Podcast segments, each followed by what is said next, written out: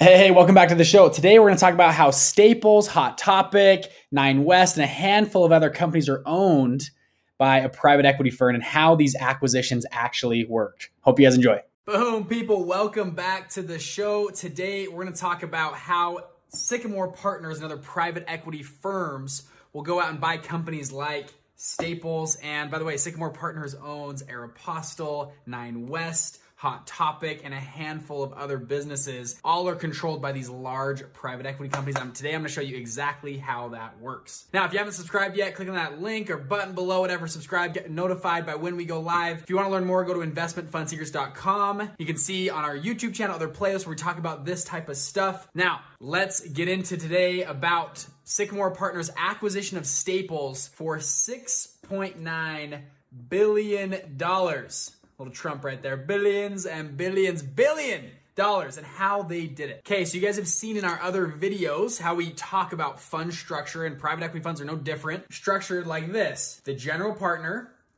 limited partnership, the fund, limited partnership, okay?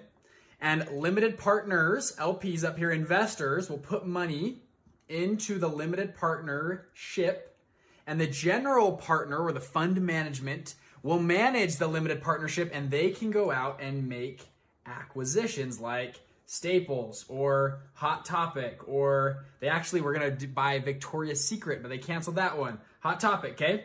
That's what they're going, this, at least this fund is going and buying that. That's the same structure they're using. Now, something different in these types of buyouts is they aren't using just straight equity. What I mean is, is this Sycamore Partners isn't going out and saying, hey, Staples is $6.9 billion. We need to raise 6.9 billion in our fund and go over and write a check and buy it. They do something called a leveraged buyout or LBO. You'll see this a lot in private equity called a leveraged buyout. And I'm going to walk you through exactly, first off, why they do it, and secondly, how they do it. And the cool thing I love about, by the way, about the fund world, I think it's awesome. Sycamore Partners if you look on, I think maybe I'll pop it up if you guys are watching video, only 20 people work at Sycamore Partners. 20!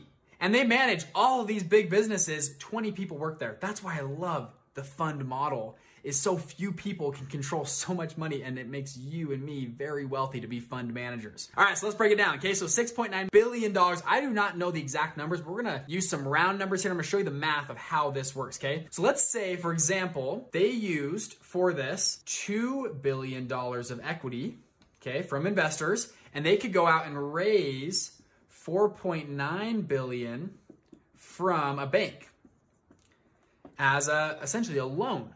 This is very similar to a mortgage. They put down a down payment of $2 billion and they go get a mortgage or a loan from a bank and they get to leverage their buyout from a bank. And let's say they borrow $4.9 billion. Let's say it's 6%, okay? And they probably are getting cheaper rates than that, especially if the Fed's dropped rates, I don't know, almost to zero right now. But let's just give them a bad rate and let's say it's 6% on this LBO. 6% on $4.9 billion. Quick math here in my head, it's uh, 294, I just calculated that out, 290 more million dollars they pay out every single year in interest to the bank to supply this leverage buyout. Now, terms of leverage buyouts are going to change. Now, this is, I'm giving you a simple example. They might have stacked capital here, a whole mix of mezzanine loans and second position, lots of conglomerate that goes into this, but let's just keep it simple and say it's 4.9 at 6%. Okay, so why would they do this? I want to give you an example. This is not the exact numbers of what's going on, but I want to give you an example of how leverage works and applies for your purchase, your buyout. Okay, so let's say they did not use this leverage piece, $294 million. They just use cash. And let's let's use round numbers here. I looked at, I think uh, Staples has about $18 billion gross revenue every year. Let's say they take home net a billion dollars just for round numbers sake, okay? If they used all cash for this deal, bought Staples for $6.9 billion and netted $1 billion, that would be 14.4% return, okay? Not bad. They can give that to their, you know, split that with their investors, 80-20, whatever they're gonna do, okay? That's okay. If they do the exact same deal but use leverage, okay, they borrow 4.9 billion right here.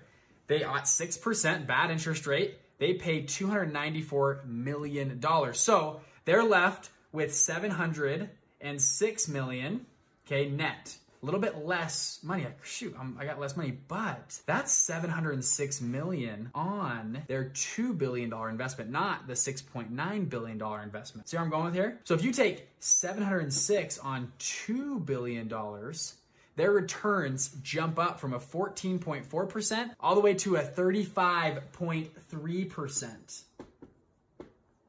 not bad. On the exact same deal, when you do a leverage buyout, you leverage your return, you usually get a lot higher returns. Now, it is a little bit riskier though, because what if the company doesn't do well, right? What if they showed, like Staples has been, showing losses for this last year? You are still stuck with a bill of $294 million, which you now have to come out of your pocket from your fund and pay back the bank that money. So that's where a little bit of risk comes in. The same concept applies to real estate. Type things you can get a mortgage on a house, even if you could pay cash, you get a mortgage, you leverage, should theoretically on paper making more money. However, if you get in, get in a bind and default on your mortgage, they're to come take the house or the company from you, depending on your terms. Now, what do actual private equity funds do when they buy out these types of businesses? Now, there's a few things these PE funds will do, and there's a hundred or more of, of little niches in between here, shades of gray, you could call them. But typically, what's happening inside of here is Sycamore Partners will come in and do a, a, number of things. They might come in and replace the entire management team, bring it under one roof. You you can see Sycamore Partners owns a lot of this is a little bit outside of their wheelhouse. They typically own clothing brands.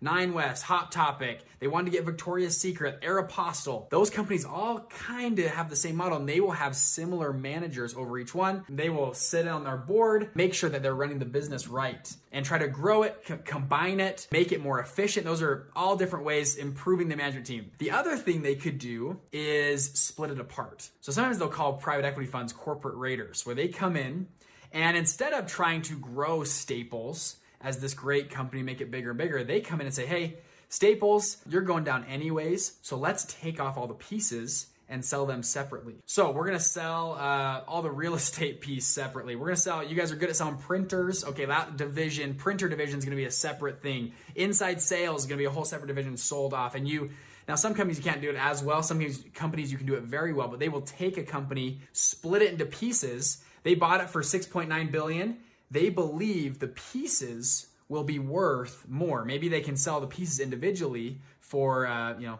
7.8 billion, right? And they make their money on that spread that's what they're doing there. Those are more corporate raider type of private equity firms that come in and will tear a company apart. Uh, sometimes they come in and take it through bankruptcy, restructure. I mean, there's a whole number of things that they have planned when they come in and buy out these businesses and take them over. So you'll see on the news sometimes you'll see like the politicians get up and private equity funds are the scum of the earth and they're destroying businesses and companies. And sometimes they are, right? They're coming in, they're splitting up companies, they're they're tearing apart, doing mergers with other companies and they're trying to seek yield. And they're incentivized to whatever makes us the most money, we're gonna do it. Whether that means tearing apart a company, whether that means building up a company, firing all the staff, hiring new management team. Now, this is where private equity funds make a name for themselves is how they come in and, and step in and transition. There's two different types of private equity funds that I see. You have active managed portfolios and passively managed portfolios. Sometimes they'll come in. Berkshire Hathaway is a great example. Will come in and they buy uh, Heinz ketchup and or Coca Cola, and sometimes they just want to be a passive member and say, "Hey, you guys are already doing a great thing. Just keep growing. We don't want to step in and replace things. Just we're going to be a passive member." But we got the money. We'll be a passive member and help you guys grow. See Apollo do this. K- uh, KKR. I mean, it depends on their bio and on each and each company how they evaluate it. Now, there's other ones where it's very active, where they step in and say, "Guys, this is being run right. I, I don't like how it's going. You're all fired. And we're going to replace the the executive team and step in." So hopefully that gives you a little overview of what's happening. Sycamore Partners buying Staples,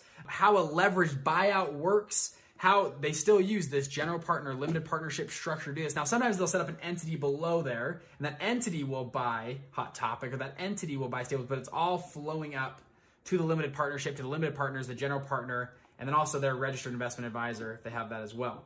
That's kind of the structure of what's going on, the guts inside of a private equity fund. If you guys like this and want to hear more, go to our YouTube channel or listen to other podcasts. If you guys want to subscribe or hit other, we have playlists on there. We have private equity playlist, we have a debt playlist, different fund structure playlist, how to raise capital, the whole nine yards. If you want to come on one of our weekly calls, I go to investmentfundsecrets.com. I do a live training every week. You guys can hop on and hear what's what's going on, what my thoughts are, do live Q&A with me and get more in touch. I'd love to hear your guys' story, what's you're doing, because there are surprisingly lots of entrepreneurs like you and me around the world going out and launching and starting funds, just no one knows about it. So we're connecting everybody together, bringing it under one roof. We're the Wall Street rebels. We're fighting those finance bros, the sleek back, whatever you want to call them, dudes that don't think what we're doing is possible and we're doing every day, single day. So thank you guys, and I'll see you on the next episode. Peace.